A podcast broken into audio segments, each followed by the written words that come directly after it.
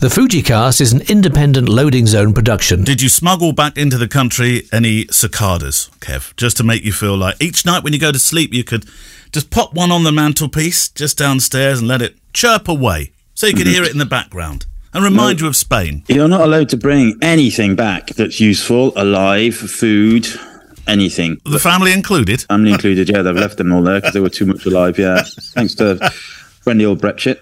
Um, nothing is allowed across. I think that was always the way, though, Kev. You're not really allowed to bring live things through, regardless of of uh, of uh, Brexit or or whatever. you know, yeah, maybe live things, but certainly like you can't you can't bring food, no, ham, no, no nothing. Yeah, no. basically, no cicadas. Then no cicadas. Definitely no cicadas. We were we were stopped actually uh, on uh, our way back from Turkey. Thomas uh, likes to draw on rocks, and we found some really cool white rocks. So he was able to draw on the rocks, and yeah. and he found one that looked just like the front of a train. So he spent probably days on this thing, painting it with his uh, special rock paints that he has, and it looked looked like the front of an LNER Class 800 or Class 801 for the real aficionados. He got mm. this right. He's really proud of it. And then he, he took it through airport security and they only went to try and take it away from him. Yeah. But I think they they saw the look in his eyes and this very kindly guy relented and he said, Oh, go on. And, and he put it back in the bag and we all rushed off. but what was Spain like? Did you enjoy it, Kev? Yeah, it was great. Loved yeah. it. Absolutely loved it. Wish I wasn't back. Hate the real world. I'm gonna go and I'm gonna go and live up a tree with some cats. I've decided. What? That's my future. next week, Kev said, uh, I don't know, not ne- not next week. You you wish it was next week. Next year, I hope you don't mind me mentioning Kev, but Kev said to me, I'm going there for six weeks. That's it. Yeah. Could you honestly do six weeks around a pool, just you and the cicada? Yeah, definitely. But it won't be that. It'll be it'll my plan next year, hopefully if fingers crossed and all things go well, yeah. is that we'll do a, a road trip down. So we'll stop in Paris, Barcelona, oh um, we'll probably pop across to Africa while we're there. What? It's only across the ferry. I know Africa, it's like, a, Morocco. Like, a, like, an odyssey. Yeah, yeah, yeah. So I think six, maybe eight weeks. If I, I might go a couple of weeks before the kids break up from eight school. Eight weeks? Well, are you going to do any weddings next year, Kev? the Fuji Cast. Oh well, Kev. If if you make it next year for that that length of time, can I come with you in your in your, your suitcase? That'd be an amazing adventure for the kids, wouldn't it? Wouldn't it? Yeah, I think it'd be great. Yeah, I really do. I mean, they so, learn so much about life. And it's my, I'll be 50 during that trip, so this is the reason why. what? You're 50 this year? No. Next year? During, during that trip. So yeah. next year you're 50? Yeah. Oh, I had you still down as 45. It's, you're, it's a, you're catching up with Daniel Craig, you are. right, welcome to the Fuji Cast. It's um, well, it's a, it's a, a, brand new season, really. We're we're here every other week for you, and for those that uh, are patrons. Um, well, we're here every single week because there's a little, little bit extra uh, next week that we uh, we put out in the in the Patreon group, which will be over Monday as well. You and your questions from our electronic mailbag, and of course uh, also through the the FujiCast private Facebook group that you're welcome to become a part of. If you'd like to send a mail through, send it to click at fujicast.co.uk. Also on the show today, we have well, we don't have a book of the week, do we? It's not this. This could be. Um, I don't know. You don't you you don't usually use the Z word, but it is it's a zine of the week. Well, yeah, you can. You'll call it a zine. I'll call it a luxury pamphlet. that makes it sound like something you buy a Sunseeker from. yeah, no, yeah, well, it looks a bit like that. Um, yes, and this is one that we were we were sent all the way from Mexico. Oh, so Mexico. Uh, we'll chat about that when we get to it. Why is your problem with the word zine, Kev? Stupid word. I don't understand why it's it's like mm. picking out a word like newspaper and saying, I don't like that word. It's a stupid word. Mm, zine, no. It's it's like togs. I hate, like, when people say the word togs, I immediately delete them from my Facebook group of my entire life. I wonder why I'd gone. togs. Ugh. I did take a picture of, I was on uh, Oslo, where was I? Oslo sounded like a proper jet setter, us two. Oslo um, Airport, and they'd put a bus replacement service on for the line that I did intend to take to go up to Lillehammer for a wedding. And it said, hang on, let me find it because I've got a picture of it. I'll send it to you, Kev. You'll like it. It says, uh, bus for Tog. so I, I, assume for Tog means, you know, for those not wanting to take the, or not able to take the train service today. Seems very short expression for that, but bus. B U S S for tog. They're making us feel very special in Norway. They're they're laying on buses for togs. but you don't like that phrase either, do you? No, I'd go back on the plane and come back. in fact, I'm in Norway in a couple of weeks for a wedding. Also, I think I'm going to be flying to Trondheim. If there's any togs there, that'll be it. Kev, I'll make sure all signs are, are removed. Right, let's get to the uh, the questions of the show. Well, before we start, Neil, you use Pic-Time, don't you? Yeah, well, you know it. I, I, I like to think I was responsible for you using Pic-Time. you were indeed. It was you were the one that first showed me Pic-Time, and I went, "Wow, look at that!" Yeah, which was pretty fortuitous actually, because they have come on board as friends of the show oh. and are going to help us for a few months with uh, running the show, which is very, very kind of them. Absolutely. Now, what is it about Pic-Time that you like the most? Go on, tell me. Well, I'm a very visual person. You know me, Kev. I'm I'm not very tech. I can use interfaces, etc., etc. But but I like stuff to look good. I mean, that's why we spend so long making websites, isn't it? We want them to look good. And I never felt that what I used before it just felt clunky. Uh, well, the moment I was introduced to, to Pic-Time, I thought, wow, look, this, I mean, effectively, this, this looks like something that I would be proud to have as a, a, a design alongside my website. You know, you can decide what pictures you want large. You can have subsections of, in my case, it's a wedding, but it could be a portrait. It could be any kind of job, couldn't it? And I, in fact, even for commercial, I've used it with um, with subsections. I'm doing a commercial job for a landscaping company at the moment. It's a really good looking interface. Yeah, it's beautiful, isn't it? And that's that's what struck me about it. When I saw your one all those years ago, I thought, wow, that does look absolutely incredible. And uh, I've used it. I, have even had all of my old galleries from my old provider yeah. moved across. Uh, Pic-Time offer a service where they will move all of your old galleries across, which was good because I had something like 450 of them to do. I did uh, all that manually, Kev. oh no, there you go. So they'll do it for you. Um, but yeah, I mean, it looks amazing, and it's it's really funny actually because just last week I had an email from from a client whose wedding I shot in June or something like that. Yeah. And actually, it wasn't from the client, it was from the mum. So the mum emailed me and she said, I just want to say that the pictures were amazing, but also the website that you provided them for for their guests to look at was just phenomenal. See? And I was like, well, I didn't provide that website. Pic-Time did, but that's a very, very good thing, don't you think? Well, I think it's good if it interfaces and people think it feels like it's part of your brand. Yeah. So, like I say, Pic-Time uh, will be with us for uh, hopefully a few months or so, and you can both Neil and I use it, and we would not be uh, talking about anybody on the show that we don't both fully support ourselves. No. And you can actually get a uh, Pic-Time have been very kind and have offered us all at the FujiCast one month free when upgrading to any Pic-Time pay plan, and you can just use the code FujiCast and you can do that by going to their website, which is www.pic-time.com, and the code is FujiCast. And we will, of course, put this in the Facebook group and on the show notes. So pic-time.com. Correct. Right. Questions. One from Marcus Norman. Hello from an expat living in Lake Forest, just north of Chicago, USA. I've been. Why, in- why would you change your name from Pat to Marcus? Do you think? I had to think about that for a minute. Um, yes. Hello from an expat called Marcus living in Lake Forest. I've been enjoying your podcast for a few months now, and I appreciate your shared knowledge. Well, Kev's the one with the knowledge. I just uh, pass the baton to him. Wisdom. You got wisdom, Kev, and inspiration. Um, in nearly every. I do need to go to the dentist. Have you tried getting a dental appointment recently? What are you talking about? Oh, wisdom, wisdom teeth. Is that what you're talking about? Yeah. No, I'm okay. I get a I get a dental. Uh, we we live just literally. I mean, it's less than five minutes walk from this front door to the uh, dentist. I, am still lucky enough to, to, be on an NHS dentist. Yeah, yeah, and I am as well. Yeah. But oh, it's, blimey! It's, trying to get all the hours, it's like trying to pull teeth out of a chicken, so to speak. it still costs money though, even if you're on the NHS. A crown, oh, yeah. will, a yeah, crown yeah. will still cost you 300, 400 quid. Oh no no no no! It doesn't. But uh, I don't. No, it does. It does, Kev. It does. That's what it costs. It does. I had a root canal done about three years ago, mm. um, and it cost me seventy six quid. That's not and that bad. Was four sessions. Uh, oh yeah, you can't um, argue. Anyway, it doesn't matter. I'd happily pay somebody. All I don't want it as a checkup, but I'll, ch- I'll check up. Kev, come down here. Yeah. Oh, okay. I'll have a look in your gob. I started with photography, shooting portraits, headshots about four years ago and relied on a job referral service called Thumbtack to gain clients and experience. That worked well enough, so I stopped the service and then the pandemic hit. Consequently, work slowed down to only a few portraits per week. While I do enjoy photographing people, I'm starting to consider using a few of my interior design and real estate photos to gain some additional work. When I just first started out with photography, I tried shooting interiors and architecture and asked a few friends if I could photograph their spaces, which I really enjoyed, but thought portraiture could be more viable. My question is related to branding, speciality, and this is something we talk about quite a lot, Kev, actually.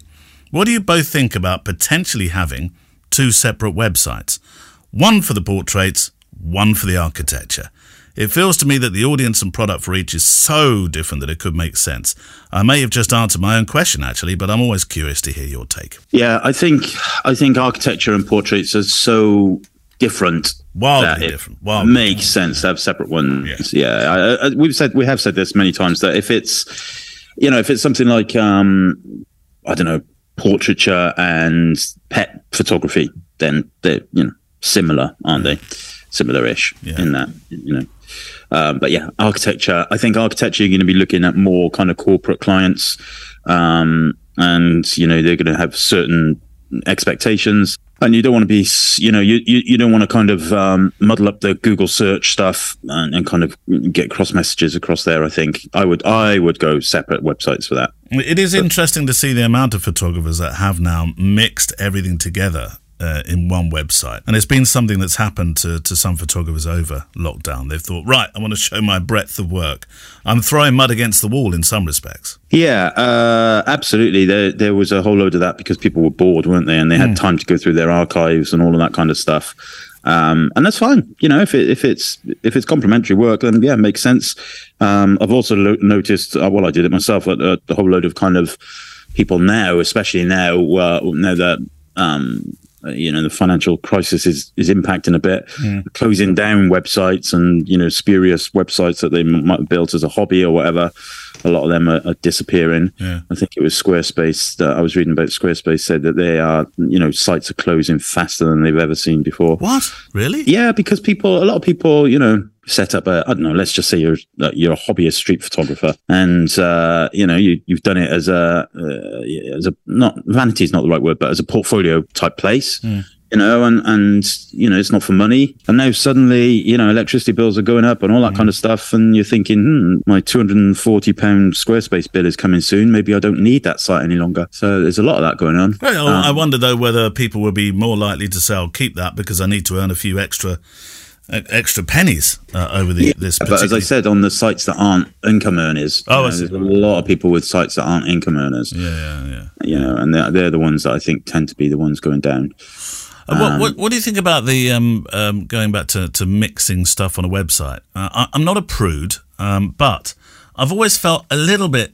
I've winced slightly um, when I've seen websites that have weddings and children portraiture. I think you know what I'm going to say now. Ne- next to a big section on boudoir. I agree with you. I don't. I don't necessarily think that. You know, I mean, there's there's a lot of great boudoir photographers out there, and most of them, the ones that are uh, you know, worth their, their merit, I think, have a very, very um, clever entry way, way into the website. Yeah. Um, you know, so yeah, I mean, it's, I personally wouldn't do it, but people do. And well, I mean, I've seen a few Instagram sites uh, of um, profiles of late where they've mixed up the boudoir and, and slightly more, what should we say, saucy photography. That's a very old fashioned postcard word. uh, alongside their wedding work or landscapes, or and I've always thought, oh, do you know what? I might, I might keep those two separate. Yeah, probably. Even even probably. on even on a hobbyist site, which isn't supposed to sound um, like I'm patronising, because there's some fantastic amateurs and hobbyists. But but even on on that kind of profile, keep the two separate, perhaps. Yeah, I mean, it really depends, doesn't it? I, I, I, in principle, I agree with you, but it does depend a little bit on your target. And you know, you get there's a lot of really good um, photographers out there who are, especially female photographers, mm. who are uh, you know, putting good work together to, yeah. you know, kind of empower and embrace and, you know, all of that stuff together. And, and so there's no, you know, we're probably not the people to say to them, you know, you, we don't recommend you those two types of images together. That's for them to decide, I suppose. But I mean, if it was me personally, big fat middle aged Kev, I wouldn't. oh, Kev, you're not big. um, fat but there's, Kev. you know, there's, there, I think there's people have to make their choices, don't they? Ultimately, um, but Instagram, I'm, you know, I have to say I haven't seen much of that on Instagram, but I know Instagram's pretty brutal with its algorithm. So yeah, you know, you put something up that's that's remotely saucy, yeah. and they just whip it down again. Right, um, Facebook, your turn. Okay, so as you know, the way to get questions to us, as Neil said at the beginning of the show, is click up fujicast.co.uk, or you can leave a uh, post on the Facebook group. There's a pin thread uh, right at the top. Now, two weeks ago was the last time anybody put a question in there. What? Two weeks. But it has been summer, Kev. It's summer holidays. Everybody's been in Spain next to their swimming pool. True, but that's no excuse. That's our excuse, not their excuse. Right. We expect our listeners to to be working constantly. feed the monster. Feed the monster. the monster. Anyway, as is uh, as is my little tradition, um, I will start with the most recent post two weeks ago. John Rose. Hi Kev. Hi Neil. Uh, do you think with the release of the X-H2S and a focus on video, that Fujifilm will give us additional LUTs for F-Log beside Eterna? I would love to see a LUT for classic Chrome or classic Neg, uh, perhaps their own interpretation of some movie looks. I think this would give Fujifilm a huge leg up on other competitors and a great starting point for color grading. Thank you both for such a great show. There you go. What do you think? I tend to shoot fairly flat and then add um, LUTs in post processing. So what we're suggesting here is not not doing any real post processing and sort of having straight out the camera stuff ready to go. Is that, that that's what we're talking about, isn't it? So you Well, can s- so speed speed the process up a bit. Yeah, so Fujifilm do provide a LUT, um, uh, an official Fujifilm LUT, which is an Eterna one, which Yeah. you can get an F-Log, but it's for F-Log. Yeah. So you you shoot in F-Log on the camera, which is effectively RAW. Um, then you go into Premiere Pro or DaVinci Resolve or something. Yep. You download the the Eterna LUT from the Fujifilm website, and then you apply that a little bit like you would apply uh, classic Chrome. Oh, we're not we're not talking about the post processing then. I, I thought I thought he was saying, have we got something that we can use in camera so it comes out everything's No. hunky dory when I, when I want to see it without doing any work on it. No, so F-Log is RAW. So this is all done in, in Premiere yeah, Pro. Yeah, yeah. Um, now, I thought, I did think, I'm just going to check Fujifilm. uh, I did think they'd done a second one. Mm, I don't know. I can't even find it. So, uh, if they did, it wouldn't have been classic Chrome. Um, so my, my answer to that is probably we won't ever see that kind of thing from Fujifilm themselves. Uh, I think they leave that up to the third parties. You, you can, um, by the way, John, if you if you are so kind of inclined, you can create your own LUT. So you could. Uh, the easiest way to do it, or one of the easiest ways to do it, is um, open up a raw photo in Photoshop RAW, Camera RAW, apply the classic Chrome uh, Adobe emulation to that. Once that image is opened, you can then create a lookup table from within Photoshop, which you can then use in Premiere Pro. Um, I, I don't know whether that would work in things like Da Vinci, da Vinci Resolve, all that kind of stuff. I think they're pretty pretty good at But using that as well. Right, okay. Um, but yes, so you could you could go ahead and do it your own do it your own way. How that would look, I don't know, but it, it's a possibility. So uh, my guess, my, my my gut feeling is no, they probably wouldn't be putting too much time and effort into that kind of stuff, like third party. There's so much third party LUT production out there, though, isn't there? Yeah, yeah, yeah, absolutely. I mean, obviously, you need the the the, the, the difference between kind of raw files and uh, in terms of stills and F-log files uh, in terms of raw video footage is that the LUTs do typically need to be well, they work better if they are allocated for the particular camera they come from. So F-log is Fujifilm log. Uh, C-log is that Canon? Yeah. presumably that's what they yeah. call it. Yeah. Um, S, S log for Sony. S-log for Sony. Clue is in the S. But anyway, they all have their own uh, raw video footage formats. Yes. So um, yeah, explore a little bit more. Don't I wouldn't expect Fujifilm to be putting too much effort into that. I might be wrong. I'll tell you, there's a very good com- company to go to called Motion Array. You, you'll be aware of Motion Array, won't you, Kevin? Yeah, yeah, yeah, yeah. And uh, they do well. Not only do they do LUTs for video, they do loads of LUTs for Instagram, uh, the Instagram looks, etc. But they have they have lots and lots of stuff for Premiere Pro. Yeah. One, I would imagine then uh, by extension for other editing uh, digital stations as well. I can't see why they wouldn't. Cinematic LUTs. Oh, there's a fantastic one there. Blockbuster LUTs. Any LUT you could possibly want. Hallucination LUTs. What does that look like? Don't. Sounds very dangerous. That It does, that one. I wouldn't touch that one. Um, but yeah, that motion array would be a, a good place to start as well if you want to look for, for if you're looking for specific kind of movie LUTs. Um, great. Michael Marin. Did we read one from Michael already? No. was Michael just now? Oh no, that was no, that was Marcus Norman. Sorry. Uh, Michael Marin. Hello, Neil and Kev. Question about focusing tech. I have an X100F. I've been experimenting with single autofocus, auto and manual both set, back button focusing, usually using a focus recompose strategy, manual focusing with peaking, and zone focusing with peaking. I'm assuming that the mechanism the camera uses to create the manual focus peaking is essentially the same that it uses to determine the autofocus. If my assumption is correct, it is the case that the choice of autofocus versus various manual focus methods is really one of personal preference rather than any technical differences under the hood. Question mark. All the best, Mike Marin. I think he's sort of working through his his thoughts there, isn't he? But would you would you concur, as they say? yes, I would. Uh, essentially, you you've just got different options there. Yeah. Or uh, you know, if you if you're manually focusing with focus peaking on, for example, um, you know that would be the same as manually focusing with split prism on. Yeah. Uh, you, you, it's just different kind of um, mechanisms, if you like, for it to get into your brain. However, I would say that focus peaking is don't trust that within an inch of its life because um, this depends a little bit also on the setting that you have for your uh, digital or film um, depth of field scale, depth of field, digital or film. Um, and that will affect a little bit the focus peaking as well, because one is is kind of a little bit more accurate, if you like. One is a little bit more forgiving. Um, but yes, ultimately, you've got lots of options. You've got a lot of options in the Fujifilm range. I'm listening here in- thinking, should, should I be trusting my my peaking when I'm filming as well? Then, or you you saying As long as it's kind of in the middle, you know, roughly, you know, it's it, you know what it's like when you're filming with focus peaking. It, it, it appears sometimes that everything is in focus when it, it yeah. clearly can't be. no? um, I, I find it a little bit more um, reass- real, not reliable, but reassuring when it's close up stuff. Um, but yeah, I mean, I, I typically when I'm doing when I'm filming with focus peak highlighting, I normally press the rear command dial in to do a focus check, Oh, do you? Right. just to, to close up, and then the focus peak highlighting also stays on the focus check, so you can you can double check closer upper. On on Be a closer upper person like me. yeah.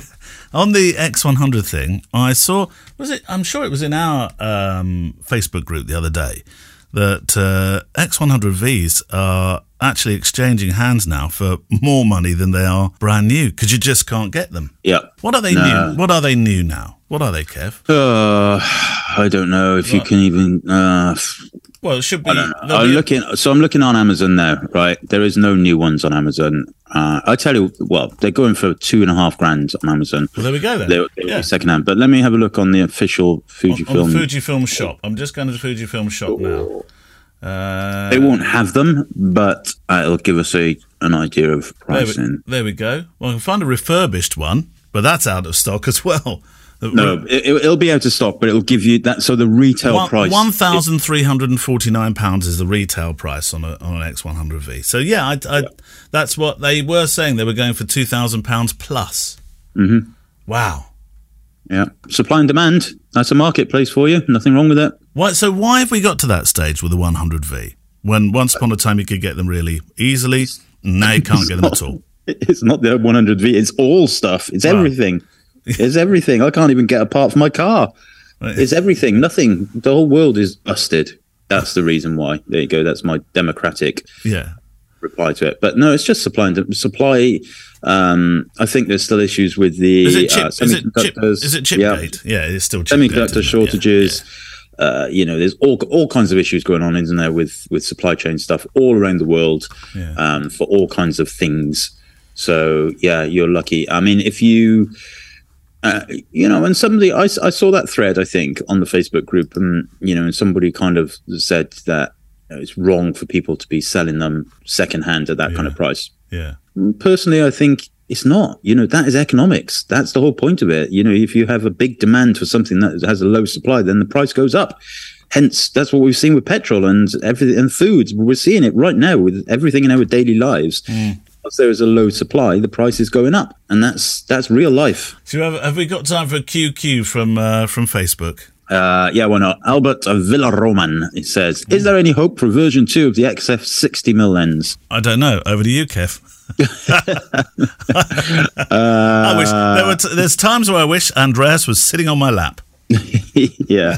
Uh, so I, I, I remember sitting in a meeting with Fujifilm. I think it was in Dubai, actually, funny enough. Um, and the question came up, you know, which lenses should we should we work on uh, version twos of? I my my I put both my hands up and both my feet up for the 18 mil. Um, not many people, not many others did actually. And funny enough, that was one of the ones they came through with. But the 60 mil was one of the ones that was, you know, was popular with the other photographers. Yeah, So I wouldn't give up hope. I've got your 60 mil here. Yeah, I know you got it. Yeah, it's a lovely lens. It, it, it's one This of the one? sharpest lenses that that, that Fujifilm have ever done. It was the one of the first. It was the first in the first batch of lenses they released. And a metal hood. But it is bloody slow to focus. That's the only problem. With Oh it. yeah, you can bring up your children, send them to university in the time it takes. Yeah, but, uh, yeah. but it is a lovely Ah. lens. I'll put it down there And the another thing I've got of Mullins Mullins's pile. There we go. Yeah. So the answer is Albert. I don't know. I would like. I would like one also. Um, I mean, if they could do, oh, it's got me thinking now. If they could do a sixty mil, well, yeah, I'd be happy with it. Two point four because it's still two point four, but with a you know as a one to one macro that was. It, it doesn't have as a macro lens. It you know doesn't have to be. Doesn't need a linear motor. It doesn't have to be rocket fast. It doesn't need to. You know, it's not going to need. Doesn't need to pacify the the quick kids who are running around weddings shooting, you know, four five thousand frames. It, it, you know, it needs to be quicker, of course. But yeah, I, I would like to see a, a new one of those. Do you do a lot of macro? No, because you've got my lens. Have you not got anything at all you can do macro with? no. No, What I did you- actually. I, I did rent the um, GFX macro lens. Oh, The- I right, think, okay. I think it's 110 mil. My God, it was like you could cut your eyes open with it. The images that that, that created. And I did think about buying it, but I then thought, why? What? What? What do you need it for? And the answer was nothing, so I didn't buy it. Those days of just buying stuff because you want it rather than need it, Kev. I don't know. Tell me about it. Right, um, let's um, hear from our guest for for this week. And I know it's a, a guest you've been pursuing for a little while now. So, Kev, I'm, I'm delighted that we have on the show part one this week, part two in a couple of weeks' time. The multi award winning photographer and studio owner from the States, Ben Chrisman. Ben, how are you doing? Great. Thanks for having me. No worries. Uh, it's great to have you. We- We've kind of toyed with back and forth messages over the years to get you on the show, so it's great that you're you're finally here. Uh, where are you at the moment in the world? I'm in. I'm home in Charleston, South Carolina. Okay, and uh, what's the weather like? It's been really rainy lately, but it's sunny today, which is great. Might be able to play tennis. Oh, nice. the benefits of uh, running your own business. So, um, many of our listeners are, are kind of wedding photographers. So, a lot of them will know your work and your style. And, uh, you know, you've been on the speaking circuit for a long time, etc. Um, but for those that don't, what's your, what's your background? You were a newspaper reporter originally, I think, weren't you a journalist?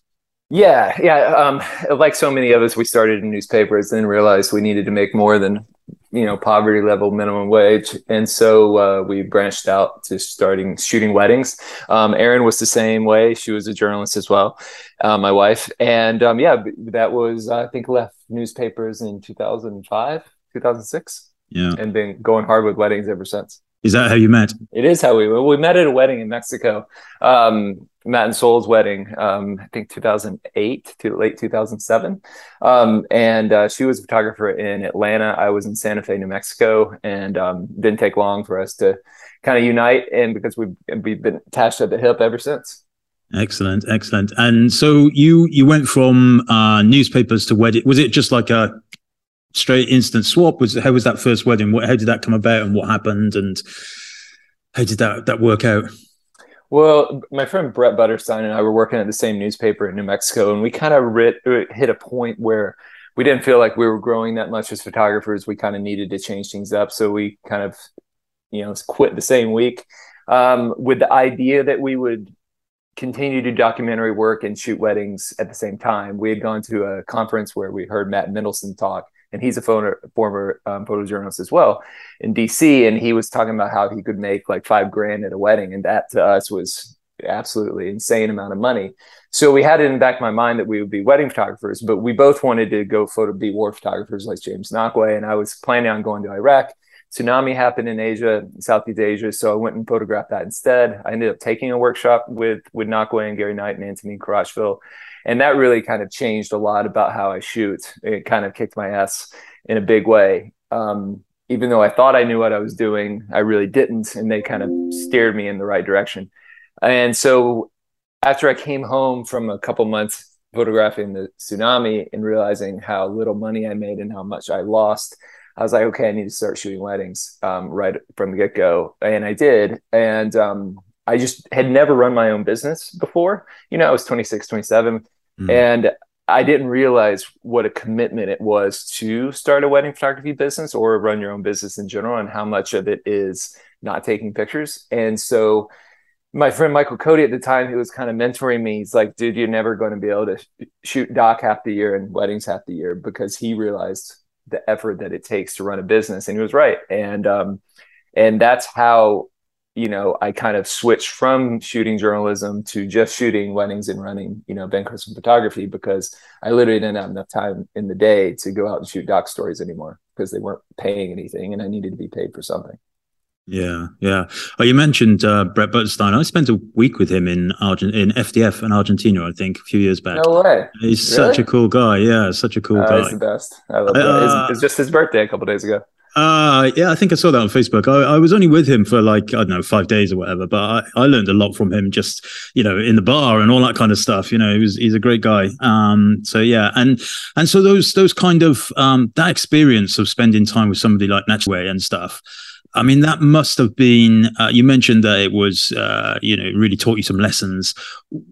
What's, you know, what when you when you see something like, uh, you, know, war photojournalism, and then uh, you know you align it with what we do as uh, wedding photographers there are some crossovers, but also obviously there is a um, you know there's ethical differences and all kinds of other stuff like that. But ultimately, you know, we are photographers and we're there to capture you know human emotions. When it when it comes to your wedding photography, we'll talk about the family stuff and everything in a while. But uh, w- how would you describe your style if somebody said to you in five words, Ben, tell me what your wedding photography style is? Well, first of all, I still consider myself a documentary photographer, which is why I like weddings because to me they are just a natural extension of my journalism days. And when I was a journalist, I took a lot of portraits as well. I think God, most of this, most of the assignments were portraits, you know. And back then, you shoot film, you go outside, hit them with a flash f8 250, and yeah, it's your portrait every, every single yeah. time. So people think that journalism is just these really documentary moments. In reality, it's a lot of portraiture um, and so with weddings, I've kind of had to learn to do be a better portrait photographer. But I, the reason why I love weddings so much is it feels like I'm going on assignment. I get to meet new people. I get to kind of get myself in the middle of their lives on really personal days. So for me, like it's it's still really exciting. I love photographing weddings um, as much as I like photographing anything, honestly. And so it was a very easy transition to go from thinking that I was going to be a war photographer to actually shooting a wedding because it was so immersive and I really got to just jump in and, and shoot the way I wanted to shoot, which is basically taking all the aspects that I loved about Nachtwey and a lot of Foged and, you know, um, Alex Webb and you know, Sally Mann, all these photographers that I love so much, I would just kind of pick and choose what I loved about their work and I applied them to wedding photography. And I've been doing that same thing ever since. You know, I still like, you know, before I shoot a wedding, I'll go look at Inferno by Nachtwey. And that kind of, you know, as dark as that book is, it's one of the, it's kind of like my Bible. And I go and I get you know, jazzed up and I go shoot a wedding. You know, I go to Magnum before, you know, I don't look at wedding photographers before I look shoot a wedding. I go to Magnum, I go to Seven. Um, and they're the ones who kind of give me my uh my my spirit, I guess. I always say to, to my students, look, you know, if you, you, everybody's a documentary wedding photographer to a certain style, even the ones that are far more editorial, they do the candid elements throughout the day. You know, it's always happening. Um, and, uh, and yeah, you're right. You can't, you, you, you know, nobody is right or wrong in terms of stylistic choices. Everybody does it differently and they do it for whatever their clients, their clients want, which is, which is quite correct. Um, However, there is a, you know, there, if you take the word candid and you take the word kind of a portrait, for example, as, as the stage, one of your beautiful, um, you know, well lit, kind of wonderful portraits, and then the candid element on the day, maybe um, during the cocktails or whatever. Do, do, you have a preference? Do you prefer that kind of uh, nitty gritty of the candid work, or do you prefer the, uh, you know, the more kind of uh, work where you're setting up lights and all of that kind of stuff? Oh, I certainly don't like shooting all the lights and things like that. If I had a choice, I would just shoot basically, you know, I think more like you do without a flash and pure documentary. I just can't get away with doing that over here. People people want the you know the big epic portraits. I mean, that's what people hire us for the the documentary work and the big crazy little people shots.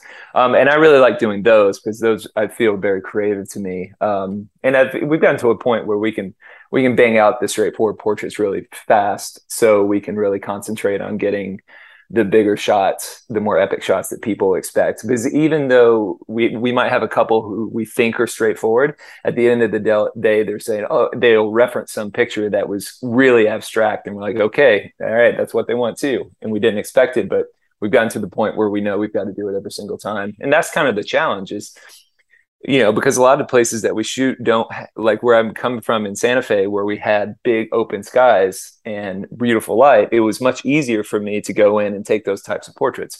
A lot of times we're shooting in more like, you know, confined spaces. So we have to use a little bit more abstraction, you know, shooting through things um, to kind of get these more creative shots that people are looking for. Yeah, and ultimately, you know, to, the sign of a good business is delivering stuff that clients want. And, and, and that's an interesting point about, you know, you say that over here, people kind of want the, the, the different styles, which makes perfect sense because you know in, in in rusty old england where we've got castles and dark caves as as uh, uh hotel rooms for weddings uh, you know places do exist, but obviously in, in, in parts of the world where you have these beautiful backdrops, of course, it's going to be a, uh, it's almost like a cultural thing, you know, when they want their wedding pictures or they want their, uh, you, you know, their, their engagement pictures, they want to use that backdrop and makes perfect sense. Um, I speak to people from America quite often, um, and they say, you know, I want to do it like you, Kev. I want to just do 100% documentary but they they really find that challenging and you you've just kind of affirmed that that it's uh it's kind of like the the places that you live and the people that are there uh they have their own you, you know understanding of what wedding photography is. Um and and that kind of brings me on to the business point because you're as much as you are a very very good photographer you're also a phenomenally successful business. Um and i say partnership because it's you and erin of course. Mm-hmm. um and guys uh, yeah, and the other guys, and you you've got um, people working for you in different countries, I believe. Uh, so the studio itself, tell me about the studio. How has that progressed? How has that become this this you know blossomed from where you were to this this kind of multi multi country business, if you like? Well, it started pretty humble, and honestly, it is still pretty humble. Um, it looks, you know, at Chrisman Studios, I think probably looks bigger than it is when it's really just you know the six of us, and we're like a tight little family. Um, I started like working out of my garage, then I met Erin, and then when we moved to San Francisco, we looked for an intern, and we just happened to uh, get two amazing guys, um, Erin Morris and Mauricio Arias, who were only a week apart in age, um, and they were basically, I mean, they became our brothers instantly. They would basically live at our house, spend a year doing Lightroom work, kind of learning how we shoot, and then we just kind of said, "Here you go." I mean, I've taught a lot of workshops. I've never taught those two guys anything. I never taught them. I never sat them down. They just kind of absorbed what they wanted to do. Um, Mauricio was really good at just getting on YouTube and learning how to do things on YouTube. And you know, they were 20 years old, 21 years old. And so they started shooting for us. Um, and then we had Dave Getchman, uh, we had JVS on team um, for a little while. And it, now, you know, it's, it's, you know, Mauricio is living in Italy because we were teaching a workshop at Graphy and he fell in love with um, the owner's daughter and they ended up he ended up moving to Italy and they have a beautiful kid now um, uh, Luna. Oh, and, oh, beautiful um, story. That's amazing. Yeah. So it's like you know it feels it's international but it's really he just he fell in love and and, and moved to Italy. Um, Ryan's in San Francisco Vlad is in um, Santa Fe New Mexico and then we've and Nat Legault's here with us in Charleston. So it's it's a good team, and it's and we can you know people can throw about anything at us, and we can handle it. Good, good, good. How was um how was the whole COVID thing for the business? What how did you manage to get through that? We never stopped working. Um, we were right. We also had a, a portrait studio at the time, and uh, we stayed busy through that. Even when things shut down, and the roads were empty like the three of us four of us were like running around charleston shooting like front step stories you know basically for free. Um, and but what that happened was it kind of kept our, our momentum up. So when covid restrictions kind of loosened here in charleston those people that we had done a free portrait shoot for on the front steps started calling us and we started shooting them for real like with real for real money like our normal pricing. And so we and that was one thing our, our business partner Raheel was really smart about like he really pushed us to like not shut down to get out of the house continue shooting. And that really kind of carried us through um i mean last year was has been our best year like was like a peak year for us. Uh, we did it was amazing um and that was versus 2020 which kind of was awful. Um and we didn't make as much money but we never stopped shooting. And i was really proud of us for not quitting. Um it you know there are benefits of living in a republican state sometimes and yeah. because they didn't really stop like versus when i would because we continued to fly throughout covid like with weddings in new york and san francisco more elopements and when i would go to san francisco it was like the whole world had ended people mm-hmm. were like really scared of each other but you come to charleston and everyone's at the bars so you know there's good and bad to both sides um, but uh, we we just kind of pushed through. I mean, financially, it wasn't COVID wasn't great, but luckily, you know, the government gave gave us you know PPP money and things like that, so we survived fine. And then we just kind of you know, yeah. as soon as we you know we, we kept going.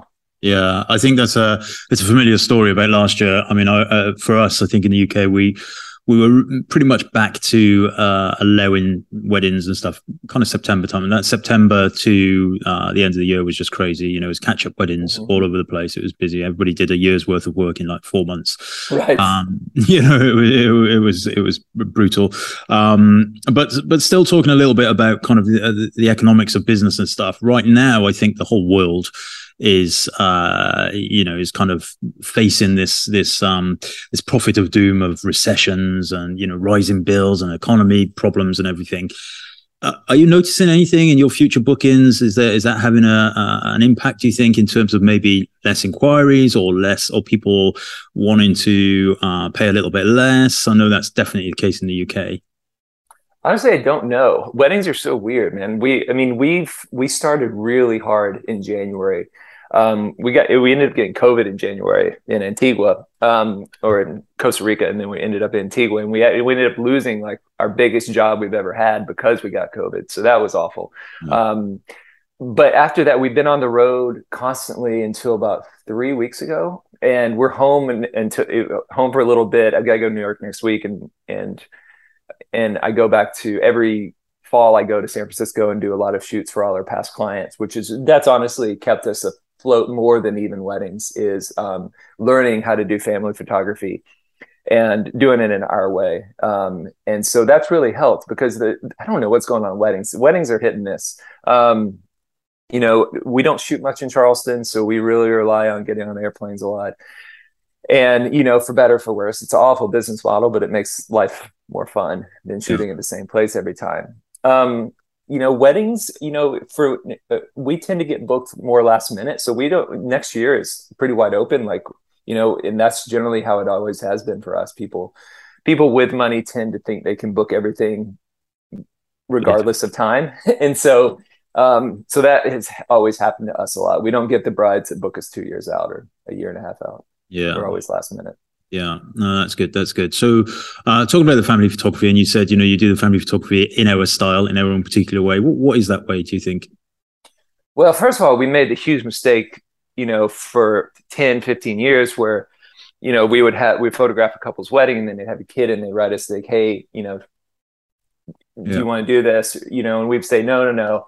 Uh, well, we'd pass them on to Anna Kuperberg or somebody who did do families. Um, and you know that was really dumb because because we really like first of all staying in touch with people and kind of growing up with them and, and getting to see we're very interested in our clients we really like them as friends and um, two financially that was dumb we were just so busy back then that we were because Erin and I were flying out almost every single weekend. We would fly home, try to get the wedding done as fast as possible, and then we'd have to fly back out. So we didn't really have the the capacity to do a lot of shoots um, locally.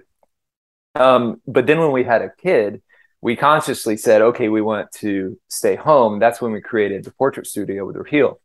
And so, and then we also um, started learning from a guy named Steve Saporito in Australia, and he really kind of changed everything how we do how we do things and learning to sell products, you know, albums and wall arts, um, wall art being the key, not being shoot and burn, and um, and that has like that honestly saved our lives through COVID because we weren't shooting a ton of weddings through COVID, but we were shooting a ton of families, yeah. and and the families are are great because they already trust you, and people, you know, when they get married, they generally have the least amount of money they're ever going to have, because, and they're not only because they're not as you know their careers haven't evolved as much, but also they're giving money to so many different people.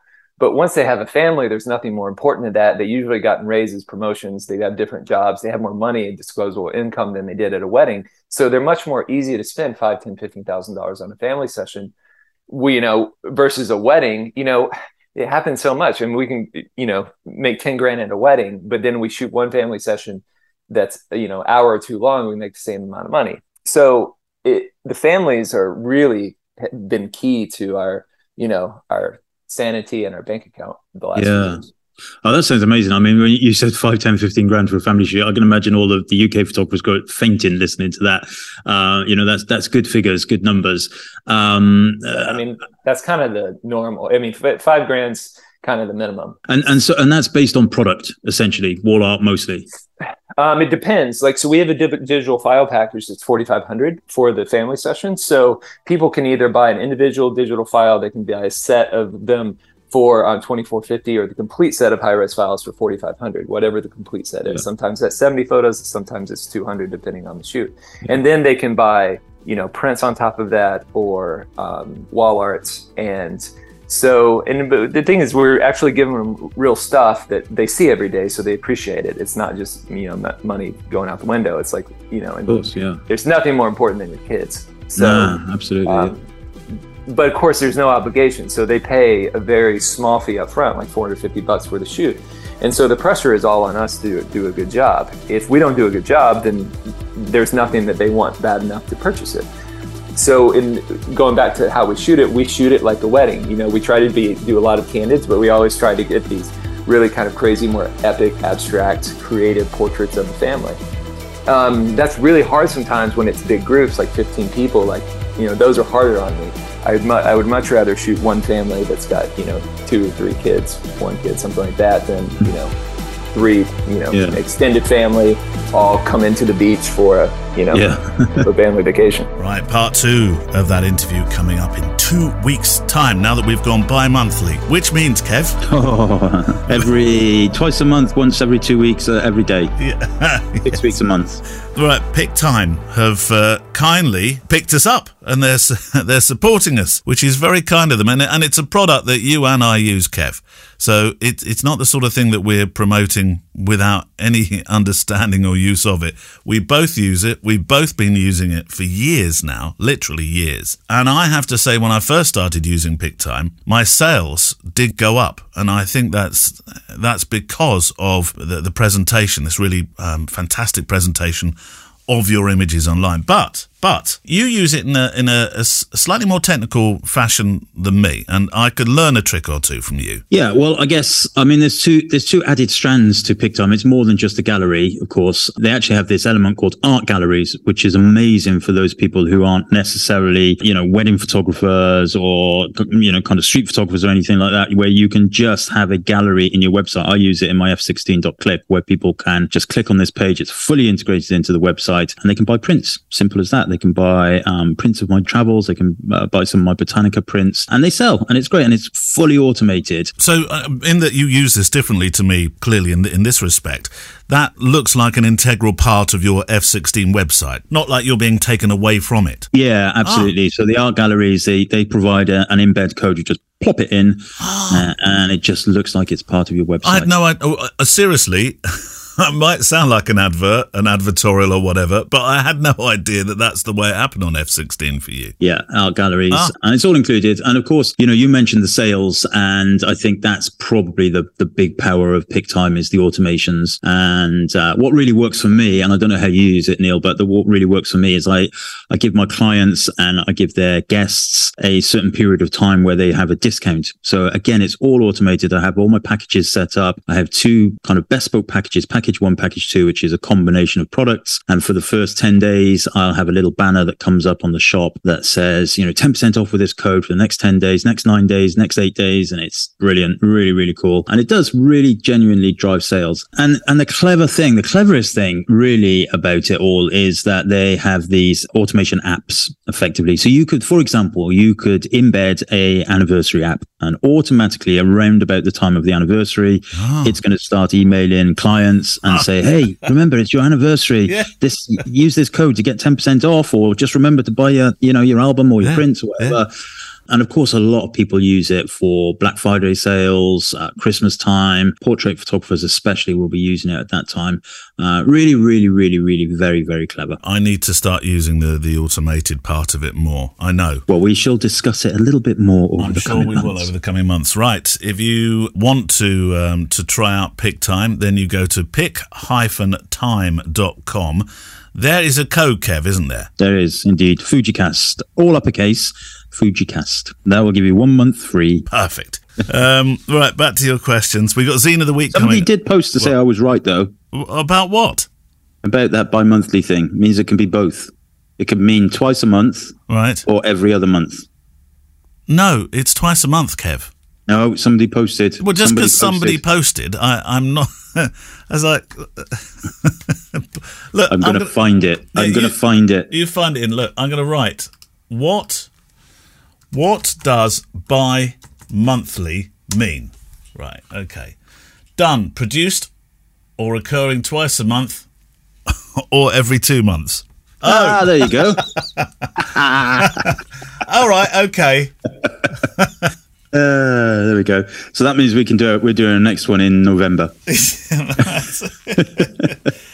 Oh no. Well, I, I take my hat off. I, I'm wrong. What's the point of having a mind if you can't change it? Is the is the Oh, yeah, famous expression? Language is a very complicated thing, isn't Mm. it? Why did they invent that terminology? Why why why didn't they just leave it at every two weeks? Yeah, yeah, somebody Why, why did said, some no, no, clever clogs have to come along and Yeah, shorten it, give it an acronym? Is it an acro- anachronism? No, it's an uh, well, it's an adjective, isn't it? Bi-monthly, Oh, don't go, don't Was it- start me on adjectives. or is it an adverb? don't know. Is it a, a pronoun? No. Well, anyway, should we go back to questions quickly? Gareth Lines, you'll be getting lines. Um, hi, both. Question What do you guys use, Lightroom CC or Lightroom Classic? And for what reason? I have Classic, but not used it. I see a lot of photographers who use Classic for their workflow. Kind regards from Gareth. Oh, that was short and sweet. Um, Classic or, or Lightroom CC? God, you know what? What do I use? I just hit the icon, Kev, and it works. And it has your pro- presets on it. Ta-da! And they work. Lightroom. Uh, well, I use both effectively. So Lightroom Classic is your is your old fashioned grown up version of Lightroom Yeah. that used to be called Lightroom. Another thing, Adobe really confused the pants off everybody by Yeah. changing these names. Yeah. Uh, the nomenclature of it all went wrong. Um, I think I use Light- Lightroom Classic. Lightroom Classic is yeah. If you can uh, like if you can do smart collections and all that kind of stuff, that's your Lightroom Classic. Oh, Classic. Classic then. Yeah, you got Lightroom Classic, and then Lightroom CC is is your kind of cut down, streamlined version, which is much more aligned to the Lightroom mobile app that you might be using. Yes, I use the Um, mobile app all the time. It's brilliant. Yeah, so I, I use I use a bit of both really. So I have my Lightroom Classic is my main workhorse Yeah. one, and then Lightroom CC I use for all of my personal stuff. So all the stuff from Spain and everything went in there, and then that gets synced to my Adobe account, and all of that good stuff goes on in there. Um, but Lightroom Classic is my is my workhorse. There we go, Gareth. Right, Facebook. Now we we are going to need more Facebook. Now we're now we're bi-monthly, which is not every other month, by the way, uh, but every other week. We're going to need some more um, in because Kev looks after the uh, the Facebook group one, so we're going to need more Facebook. More Facebook, please. Okay, so I've got a question here from Jarell Gates. Yep. Hiya from Chicago. Uh, Uh, Kevin Neal, I would love to know if the X-H2S can store video settings with the C1, C2, C3 parts of the spinny dial. Yes. I'm going to call it a spinny dial from now on. I love it. That's much better name for it. The spinny dial. Spinny dial. Yes, it can, can't it? Yeah. Do you know what a spinny is? Um, it's something that grandmother used to use years ago to, to make clothing. It's a tree. Is it? Yeah. Oh, that's why roads are called uh, the spinney. Because it would have been trees. Uh, you, you're right. The reason why I know that is because I lived in, my parents still live there, Cherry Tree Close. Right. And the Next to street the next Spinney. door was called the Spinney. Yeah, we lived next to ah in Beechwood Close in Hartford, next to the spinney. Yeah, there we go. Yeah, yeah. Ah, Um, that'll be why. Anyway, so Jarell, uh, custom settings on the spinny dial. I'm really hoping that it has the ability to save all the video settings. So you end up with C1 being your 4K 60p Eterna setting, then have C2 be your 180 to 120 frames per second with classic Chrome, and so on. The Panasonic cameras have done it for ages. Good old Panasonic. And I was hoping that they would finally build something similar into the Fujifilm cameras that all, all have the PASM dial. Thanks either way. My, I've not looked into this, but my, mm, my Spidey sense says yes. Yes, it is. Yeah. Uh, I've done, done no videoing in, on my X-H2S yet. I haven't Have yet. No, no, I've not done one thing. I, I took the camera out the other day to do some video work. And guess what I took? What? X-H1. and I thought, oh, I know, I've, it's all set up for video. I'll just take that out quickly and get it done. That's So- like going out for a posh meal with the ex-wife. what was the point? okay. I never thought of it that way, but now you mention it. well, what does, what does that say for me then? I had two X, I had two XH ones. Is that legal? Uh, I had an X-H1 then in that case, and I've got two X-H2Ss. This is the way now we shall refer to our previous marriages, Kev. X-H1, X-H2S. yeah, so the answer is I think yes. Um, but I, I, I am putting the, the word think in front because I've not tried it. I, I, I'm pretty sure. Right, I get pretty over, sure. I can't get over the X-H1 uh, analogy now. Matthew Larkin. Hi, Neil. Hi, Kev. I'm a recent listener, yada yada, and you've mentioned you're in needed questions. Yes, we always are. Uh, I have one regarding the old 23mm 1.4 with clutch manual focus. Ah, yes. Here's my conundrum. I prefer to keep focus mode in manual and use back button focus when desired, as this prevents autofocus during half depressed shutter. However, to use manual focus at all with a 23, I need to also engage the clutch.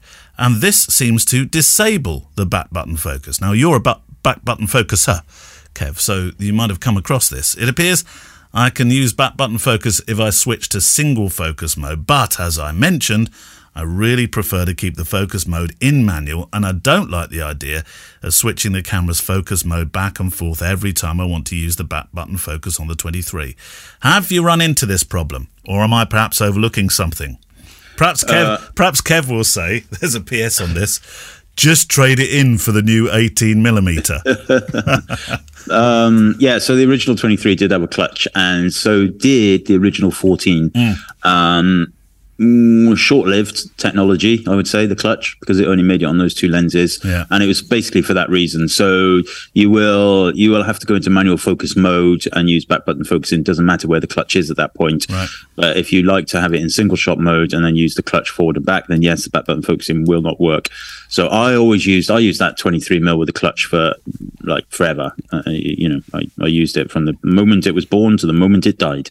Um, well, it's not dead; it's in my cupboard, but um, to the moment I stopped using it. And uh, yes, you, you you just need to kind of understand that that clutch is is Yeah. slightly different. Why was the uh, the clutch? Was it was it a pro- a problem lens? Was it something they thought nobody really likes this? What's the point?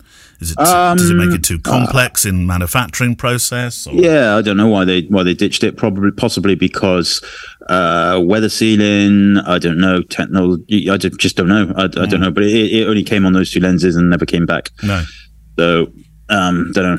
never to be seen again. The bloke what made those maybe went off to start designing the spinny dials. Right, let's have the book of the week. No, it's not a book of the week this week. It's, it's a zine of the week, but it's not called a zine of the week because you don't like that title. So it is the pamphlet of the the um, supremely posh pamphlet of the week. Posh pamphlet of the week. Yeah. Yeah. Um, okay. So uh, we have uh, a friend of mine. Actually, He's, um, I've met him a couple of times. Uh, he lives in Mexico. Uh, friend of the show, uh, Luis Alberto Padilla Gonzalez.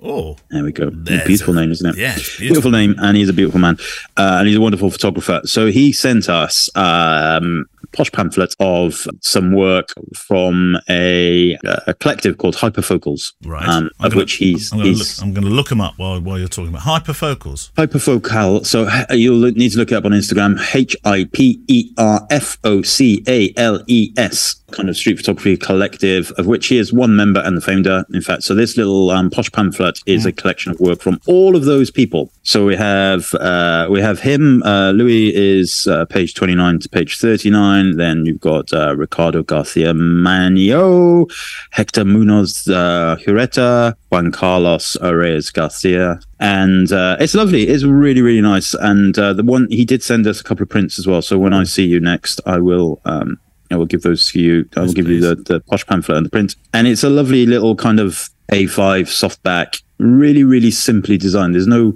there's no text or bump or anything like that. It's just a little introduction at the beginning with the titles of the of the shots, and each of them are very different. Each each photographer has a, a very different style. You know, there's a, there's a lot of uh, some of the work I can see where they focus a lot on kind of color and textures. Some are a little bit more along the lines of people and uh, you know emotions, interactions, but some really really clever and, and beautiful kind of juxtapositions. I don't know whether you can get this book. Um, I have to say whether it's available or not, but I am going to point you at Lewis uh, Lewis's Instagram, which is L U I S P A G L E Z L U I S P A G L E Z. And if you do nothing else but you like street photography, go to that Instagram account and hit follow and like a couple of the shots because it is wonderful. It's a really beautiful feed on Lewis's Instagram. But yeah, I mean, it's it's you know I'm looking at if I concentrate on Lewis's ones, why not? Because he's the one who sent it to us. Yeah. Page twenty nine onwards. Louis was one of those people. Lewis was one of those people that he came on one of my workshops in London a few years ago, and uh, Well, all know, the way from Mexico. all the way from Mexico. Wow. I think he was doing a little European road trip. He is one of those ones where, you know, we kind of review. Uh, in fairness, I don't really take many images on my workshops because I'm too busy kind of organizing and, and sorting and stuff like that. Yeah. We did the review afterwards. We went to, uh, I think we went to the Pheasant Pub in um, by Liverpool Street Station, if Oh, I yeah. remember rightly. Yeah. we got the laptops out. He, I think he whipped out his iPad, whatever, did you know five minutes editing, and then produced these like ten incredible drop. I'm like, are you sure you've been with us today? You know, you know, you haven't been away with, uh, you know, like on a Magnum Foundation course or something, but you know, this afternoon. But yeah, just beautiful. Um, black and white is uh, Lewis's kind of favorite style, I would say, in terms of if you look at his Instagram feed, but also the images in this posh pamphlet. What, posh fan. What, is his in Instagram feed again? Just Uh, L U I S L U I S. P A G L E Z. Yes. Um, Because I yeah. didn't grab it first time. I've got it now. Yes. and, and Hiperfocales is the uh, yeah, I've got Hiperfocales. Yeah. So yeah, so there you go. Uh, you will have to contact Lewis. Uh, I would imagine if you're in Mexico or that part of the world, then perhaps there's availability of these uh, posh pamphlets. They are really beautiful. I really like them. I love these. I, I you know, I'd love to. I want. Uh, I'll never do it because I just never get around to this kind of stuff. I would love to produce something like this. It's so well. Well, it, you know, that's well funny because I was just about to say, Kev, you have a great body of work. Well, you've got a great body as well, obviously, but but you've got a great bo- body of work, and I just think I I wonder whether it could be a 2020. What are we next year? We're 23 or 24? Where are we? 23. I'm 50 next year. Yeah, I know. I told you, are. that already. no, I'm not 20. I meant the year 2023. So, is it kind of a project that you could could see through for a year? Maybe I've got other things I need to do first. Well, More pro- you- you- pressing, but you, yeah. you seem sorted to me. And I mean, you're going to take eight weeks off in the summer, so it can't. you- you're sorted. You're you're you're organised, Mullins. Yeah, I don't know. I, yeah, this kind of thing is, you know, I well, f- for example, I know that uh, Lewis has been messaging me on um, WhatsApp saying, you know, it's nearly done. I'll, I'm going to get it ready, and and it took a while. So whether there was production issues or whether there was, uh, you know, just kind of editorial issues, don't know. But yeah, it's not an easy thing to do, is it? If you look at um, Thingy Majiggy off uh, off YouTube, what's his name? Who does the book every year? Sean Tucker. Yes, Sean. You know, it's not an e- a quick, easy thing Oh, no, for him no, no, to produce that every no, year. So um, there has to be a return for it, uh, or, or yeah, it doesn't have to be a return for it. Like in, in Lewis's case, I would imagine he's done it for the love of it. Yeah. So yeah. Anyway, have a look. Uh, Luis Alberto Padilla Gonzalez, L U I S P A G L E Z on Instagram. We will of course link in the show notes. He has a beautiful, inquiring um, eye. Oh yeah, I mean his his images are just you know subtly nice. They're clever. There's a little bit of on-camera flash. There's a little bit of um, clever movement. You know, what they call it in Intentional camera movement. um is I love the way that he can he he shoots through rainy windows. Yes, I've seen. Yeah, that that's that's a feature of his work. There's one here that looks like it's from New York. I'm not sure. Yeah, I think he's well travelled. Yeah. Oh, yeah, cer- certainly on here. I've sa- found some of his London work, and there's oh, there's one that looks like an eyebrow. Is that you, Kev? it might be. Oh no, it's a fly on a window. Is it a massive eyebrow? It's yes, it's huge. It's got wings. yeah, but he does have this wonderful inquiring uh, mind and, and eye, and I wonder if that comes from shooting in in because here's one on. I, I recognise the station straight away. I'm Padding, uh, at Paddington Station. I wouldn't think to shoot that particular shot because it's a scene I see every time I go to London, and it doesn't feel particularly special to me. But he's made it. He's made it look special. yeah, that's true. That's the thing about street work, though, isn't it? Well, it's very subjective, and also, you know, it's some people may look at this and think, mm, "Not for me," but I think a lot of people, if you if you look closely enough at it, then I think you'll see some stuff that you you know you you think, "Wow, yeah, that's very very." He does good. love a good Yeah. rainy day, though. I'll give you that. Okay. There's the Bank of England Junction. We spent a lot of time there. I spent a Good. lot of time with you there as well. Casing the joint, Yeah. isn't it? Casing the.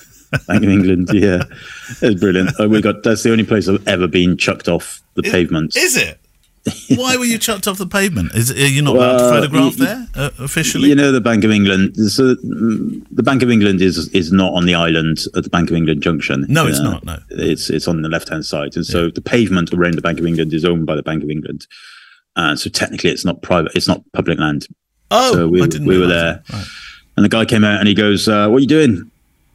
He's like, "Oh, just doing a workshop for photography workshop." He said, "Oh, right, okay." He said, "Well, you know, just so you know, you can't take pictures here, but if you want to take pictures of the bank, the best thing is to go across the island to take pictures of the bank." I was like, "Yeah, thanks. Um, it was very kind of you."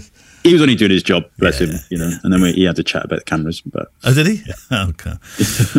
right. Um, so we'll put links to that on the uh, on the show page today. I love. Um, I mean, uh, his, his personal Instagram feed, fantastic. We must put a link to that as well. yeah, we will.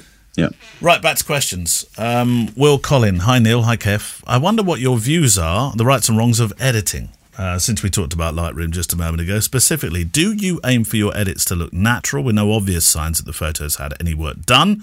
Or do you think it's okay to amp it up in order to create a striking or interesting image, even if the viewer would know that it uh, kind of looked like this in real life? I ask the question because I think I'm in the former camp, though I suspect I stray into the latter. Occasionally, I come across other people's photos where there's a glaring halo along high contrast edges, such as buildings and the bright sky. They've obviously maxed out the clarity or structure, and in my humble opinion, if that if it's that obvious, then it's too much. But I'm certainly guilty of other trickery, like cloning out inconvenient detail or desaturating the colour out of distracting elements in the frame. Oh, I hold my hand up, guilty as charged with that one. Uh, I found that once I've done editing a shot, I'll leave it for 10 minutes, come back. I often find it, if it looks overdone, I have to dial down the changes that I've made. How do you know when you've done enough but not too much? Thanks for the great show. As ever, with best wishes, Will Collin.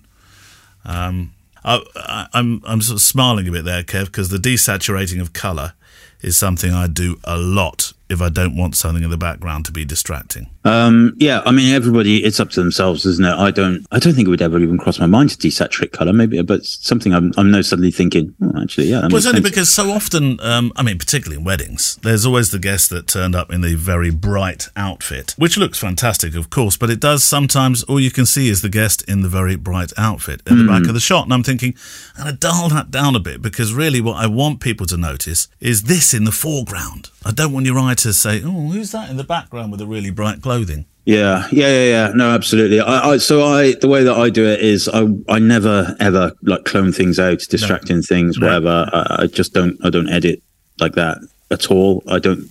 It's not up for me to say that's right or wrong. It's just the way that I do it personally. You know, I'm, a lot of my images are black and white, so they're clearly edited. It's not, you know, it's about as far from the truth as you can possibly get. Black and white, isn't it? Well, particularly when, when it has your very contrasty preset Um, exactly. um, that, that you run. I mean, that that's that's not even turning it into um, gentle black and white, is it? That's No, I don't like those those insipid grey salad salad of grey, I call them. Yeah, I don't like those. Um, but again, it's personal choice. So I like my I like I try and make my images look filmic. So my black and white certainly filmic, and my colors to a certain extent as well. But yeah, as natural as possible. I don't I don't tend to you know like I said I don't I don't delete bins and exit signs and all that kind of stuff. I'll, I'll do my best when I'm shooting to mitigate that. But if they're there, they're there. But yeah, it's it's entirely you know yes. I also have seen some horrendous images um, where you just think, my God, how, how how can that even have got past the the naked eye? But you know, it's all a learning curve, isn't it? And uh, you know, I, have no doubt that if I look back at my well, I often do look back at my first set of weddings, and uh, you know, and you think, wow. In fact, on my workshop, on my wedding workshop, I we spend the first kind of half hour going through pictures from my first ever wedding I did and love that are. actually on the uh, was it Bath where you did that? You did your your talk, and it was uh, yeah. my my shittest wedding talk or something. my, my, first wedding, it was yeah, but well, with but, no, you know, no disrespect, obviously, to the clients whose wedding you shot. No, no, no, absolutely. And at the time, I liked it, and and yes. yeah, I mean, there was a clear, you know, the clarity slider to me was like, woo, look at this! It's like having a, a, new button in the car, wasn't it? It was like, wow, look yeah, at that. Look at that. Yeah. Um, so yeah, it's it, but it is very subjective, isn't it? I, I do. I when it comes to weddings, at least I I work off the mantra that I want my pick. I want people to be able to pick these pictures up in 50, 60, 70, 80 years time, grandkids and all that kind of stuff. Yeah and and see the picture rather than think, oh my god, what the earth was the fashion in those days in terms of you know photography style. You know, if you look at like the 80s pictures in the 80s where they used to do those um, creative shots through champagne glasses. Oh yeah, the bride and groom stood by the cake with the champagne glasses yeah. and things like that, and then white vignettes um, which was all the rage. But that's that's the equivalent of Instagram filters now, isn't it? You know, so try and I try and keep it as natural as possible, but your mileage may vary. I wonder whether one day in the not too distant future, somebody will look at those photographs where people went through that period of editing a dinosaur into the into the shot. Well, yeah, and also I know I'm going to upset a load of people now. Oh no, stand those, by. Hold on, hold on. Those smoke cans. Oh yes you know, when when the grandkids look at those pictures, they're going to think they got married in the middle of the a nuclear war. You know, what? it's like why why on earth was grandma and granddad holding a paint can yeah. with smoke billowing out of it? Was it like you know some kind of emergency going on?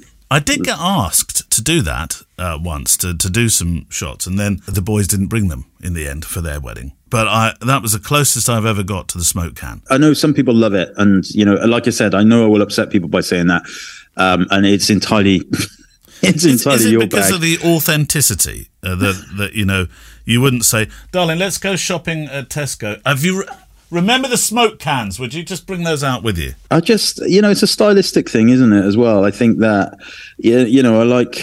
I say to my clients, look, I want, I want my pictures to, uh, to be an authentic representation of what happened at your wedding. Yes, it's not a fairy tale. It's not a uh, stage production it's what happened and that that manifests itself throughout the editing as well um, but yes i mean we've seen all kinds of weird and wacky things like say the dinosaurs the smoke cans uh, you know another one is is those um, different vignettes and all sorts of stuff. But mm. but like I say, it and also you know it can come down to a marketing and a financial thing. Some people, you know, if you're happy to do that, the smoke cans, and your clients want that, and they're willing to pay you for it, and you're willing to run the risk of setting them on fire, then go for it. But is that know, what you say to dissuade people? I, have never ever. Nobody has ever asked me ever. But what if what if, for example, um, in fact, no, I might I might save this. I'm gonna I'm gonna write this down cliche photographs. And we're going to discuss that as our patron only show next next Monday. Okay, i have just written that down. Little idea there. I want to continue this conversation because I've got some questions to ask you and how you would, how you Kev would deal with some of these moments. Okay. Okay. Right. Um, do we have a QQ on uh, on Facebook, or no, it doesn't have to be a QQ, just a question, Kev. Yeah, okay. I've got one from Mike Wotton, um, all the way from Australia. Mm-hmm. Uh, hi, Kev Neil. Uh, just watching John Branch's review of the X-H2S, yeah. and he reviewed purely on its stills performance. That got me thinking. I never have, and probably never will, do video. If a camera was to produ- be produced with stills only, i.e., the X-H2S, would it be significantly cheaper to produce? Would there be a few potential customers out there who don't need video but want the capabilities of the camera for stills? He also tagged yeah. in Andreas uh, at yeah. that point, who did uh, reply. Did So Andreas read- say I'll something about mar- marketing? Probably didn't he? Oh, I'll, oh, I'll read out his reply because it, it, it makes it makes sense. Yes. Um, we've been asked this before, and people assume there would be a massive cost saving, but that's Yeah. not the case. Yeah. My analogy is as follows: Andreas is the king of analogies. I use an iPad for viewing videos and web browsing. However, it can also do hundreds of other things. If I could buy an iPad that did less, would it be cheaper? No, is the answer. Um, yeah, I, and and the fact is, you know, it, it's the reason why you know if you look in car, if you're in a car, right, you've got a car, it's got three levels. You've got like a level one, level two, level three, and you buy a level one car. You see all of the little gaps and spaces in the compartments where all of the technology that would be in level two and level three would be. You know, the the moldings are all in place. They don't not create that space in the moldings in the dashboard No. because uh, you're never going to use it because it's just costs more to actually take that stuff away than it would be to to put it in there. And it's it's the same with that with technology. You know, it's it's not going to be cheaper, so it's there for that reason. For people who do want to use it, great. People don't, they won't. And I think Fujifilm kind of deal with this as with all of the camera manufacturers by having different choices of cameras.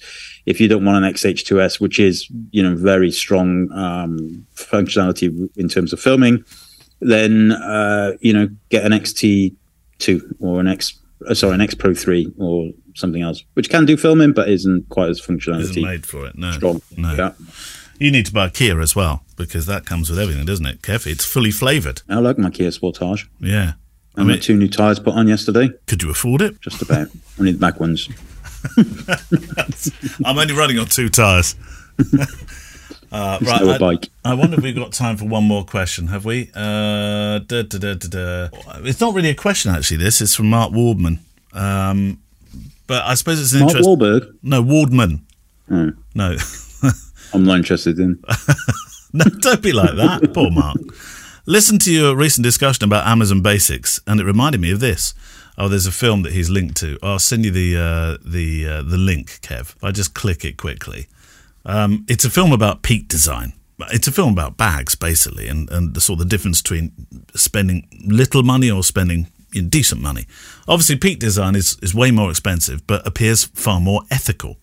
And so the, the film goes on to talk about how uh, when when you buy when you spend a little bit more money, um, you, you you could well be um, using materials that, that are a lot more ethical. Um, whereas if you buy really cheap, no, I don't think the same attention to that kind of detail goes into it.